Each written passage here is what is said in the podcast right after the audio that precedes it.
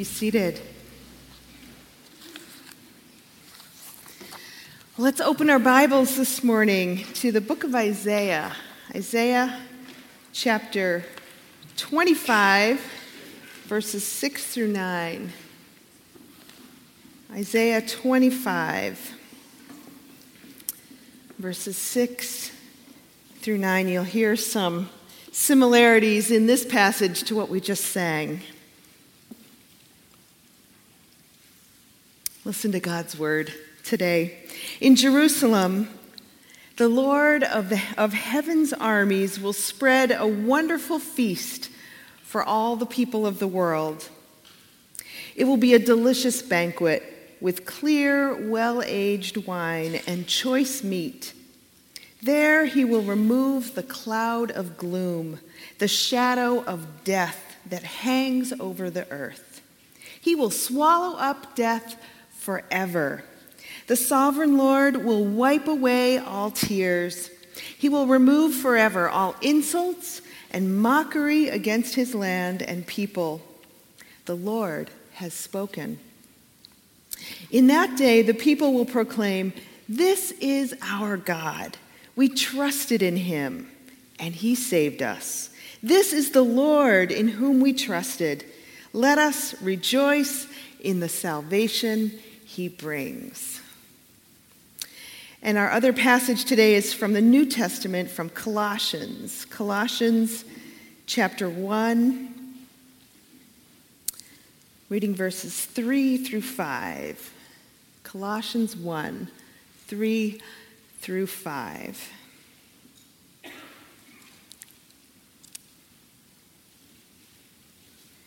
This is Paul writing for Paul and Timothy to the church at Colossae. We always pray for you, and we give thanks to God, the Father of our Lord Jesus Christ, for we have heard of your faith in Christ Jesus and your love for all of God's people, which come from your confident hope of what God has reserved for you in heaven. You have had this expectation ever since you first heard the truth of the good news. Friends, this is God's word for us today. God, thank you. Thank you for your word. Thank you for the hope that it brings us. We ask now that you would open our ears and help us to hear your voice. Amen. What do you want out of life? What do you think most people want out of life? If you were to boil down all your answers, all your neighbors' answers, probably what we would find at the, the heart of those answers is what we really want is love. That's really kind of what it all comes down to. We want to love and be loved. We want to, to be in a relationship with other people that we know, that we can count on, that, that we love them and they love us, that, that our lives can be, can be uh, lived together in a way that is meaningful. And, and if we take that a little bit deeper, we would probably also say we really want love from God too. We want to know that, that this life is not all there is, but that, that that there's a greater power, a greater love, that something in this universe is holding us all together with love. We want to love and be loved with other people and with God. As we um, see this little beginning of the letter to the, the church in Colossae, here with Paul, writing for Paul and Timothy. This, these few little verses that we read, Paul seems to be saying that this little church in this little place, in this little city called Colossae, that they've got it. They've got it. They've got love. Love between each other, love between them and God, that they found what we are all looking for. He says here, We have heard of your faith in Christ Jesus and your love for all God's people. Well, you know, faith and love can be hard to find. So, yay, Colossians, right? They got it. Faith and love can be hard to find. You ever feel like faith is something that, that too easily slips away? You see it in, in friends and, and family and neighbors, and maybe in your own life as well, that when pain or disappointment um, or um, the difficulties of life come, that, that faith becomes harder to hold on to. Sometimes, even I think the comforts of life make, make faith harder to hold on to, or, or often we're just so busy, right? The relentless pace of life, we just going, going, going, going all the time, and then we stop and we kind of look up and we say, God, where are you again? Who are you again? Do I know you? Sometimes uh, faith and love can be hard to hold on to. The Christians here in Colossae don't just have a deep and faithful relationship with Jesus, but they have this love for each other too. He says that uh, they have this love for all God's people. We all need to love and be loved, don't we? We were created to live in a faith, live our faith in community. Has anybody noticed that that's hard sometimes? Anybody ever had your heart broken by brothers and sisters in Christ? Anybody ever looked in the mirror and thought, oh, that's not really the person I wanted to be? Anyone ever heard something come out of your mouth that you think sounds a little less than loving? It's hard to live our lives in love. It can be hard to hold on to. So, so what if what have the Colossians got going that we might want? Faith and love. We need more of that. We want to be more like those brothers and sisters in Colossae. They had so much faith in Jesus and love for each other that Paul and Timothy say, Our prayers for you are always spilling over in thanksgiving. This is how the message puts it. We can't quit thanking God, our Father, and Jesus, our Messiah, for you. We keep getting reports on your faith and love. Isn't that a great thing to have said about you? We keep getting reports on your faith and love. How do they do it?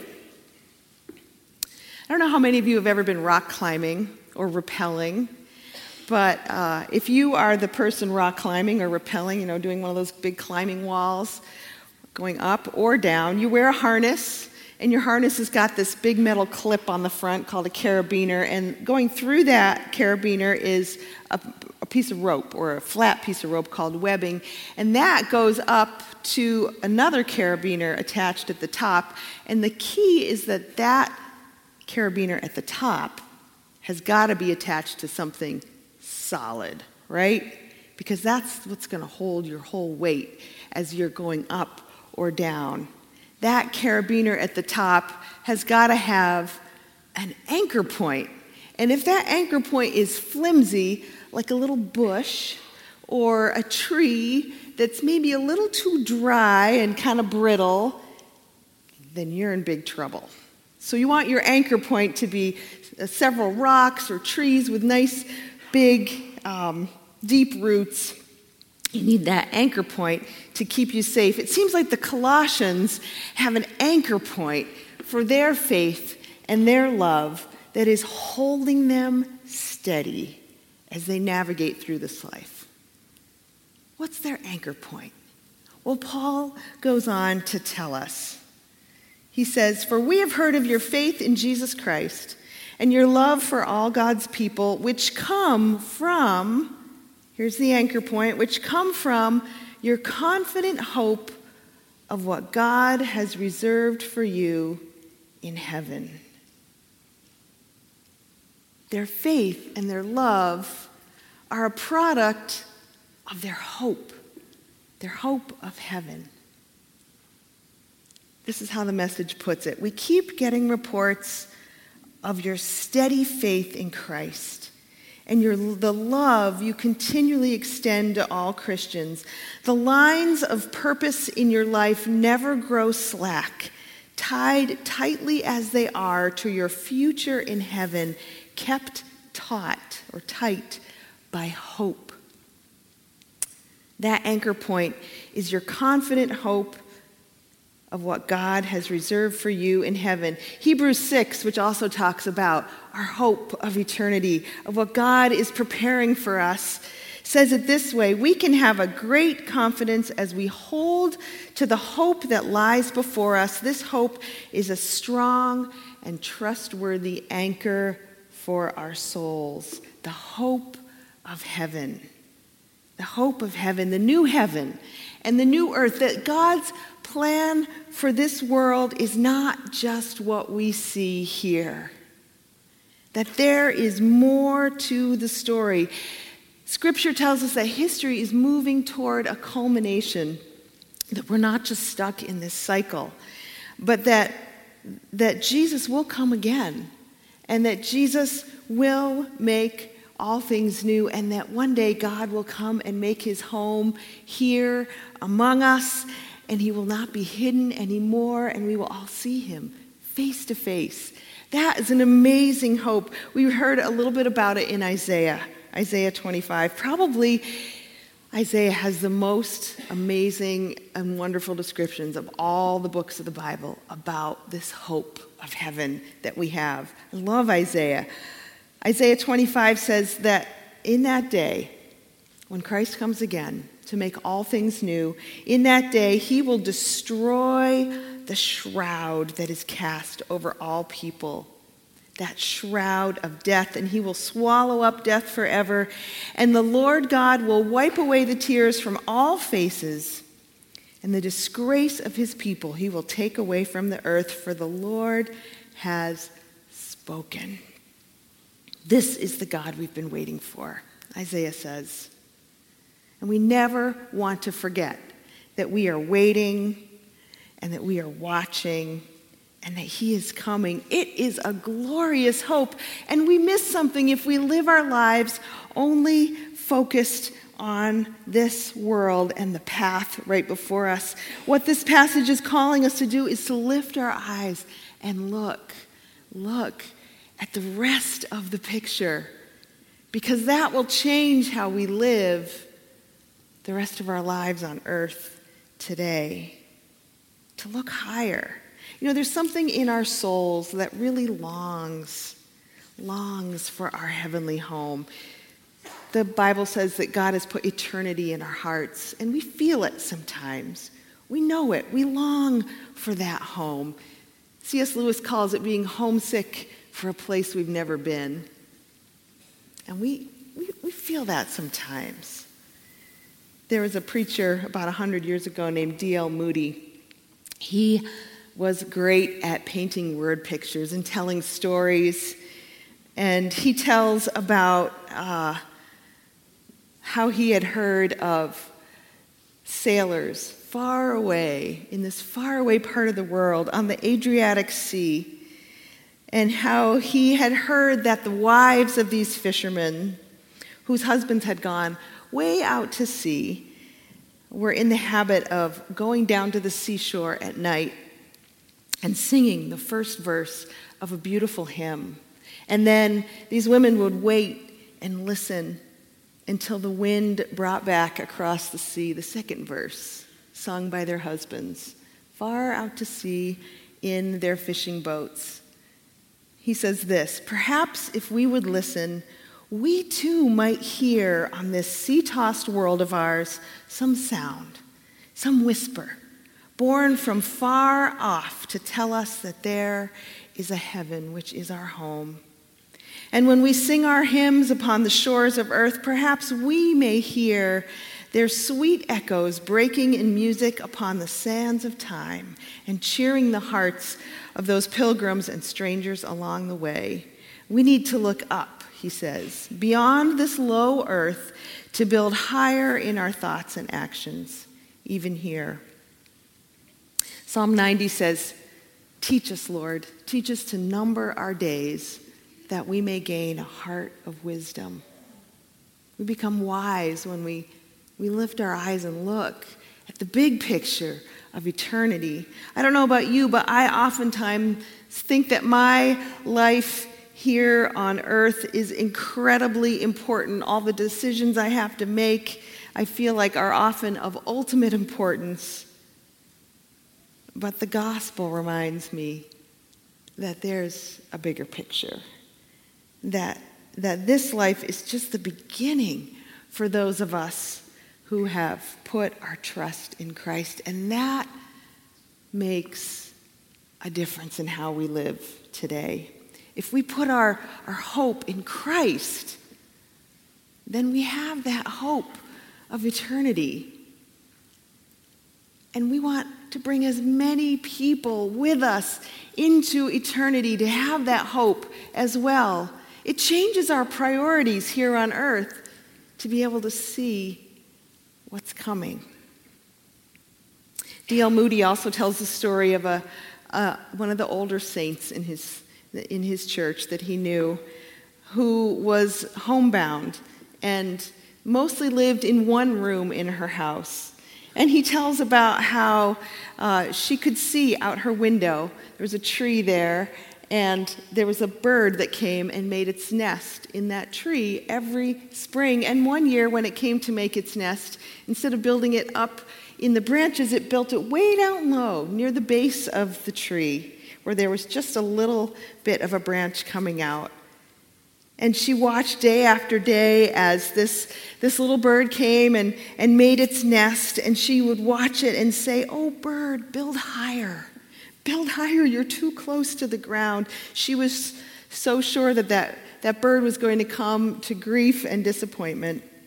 Well, at last the bird got its nest done and laid its eggs and hatched its young, and every morning this woman would look out and see the nest there, and she would see the mama bird bringing food to the little ones, and she loved to watch them. But one morning she woke up and saw that there was nothing but feathers scattered all around, and she said, Ah, the cat has gotten that bird and its nest and all its young. I think what the Bible wants to say to us is this that if you build for this life only, you will be disappointed. You will come to grief. But God says, build higher. Build higher. It is better to have life in Christ than anywhere else. Build higher. Build with eternity in view. Because down here, if we build for this life only, the cares and the struggles of this world and the sinfulness of our own hearts can endanger faith and love. But we can build higher. Let's pray. God, you have given us this hope of eternity. Don't let us miss it. Don't let us be so caught up in our everyday lives that we miss the bigger picture. Jesus, once again, we put our trust in you. Maybe for the first time, we give our lives to you and we give you permission to reorder our priorities. By your grace, God, may we build higher. Amen.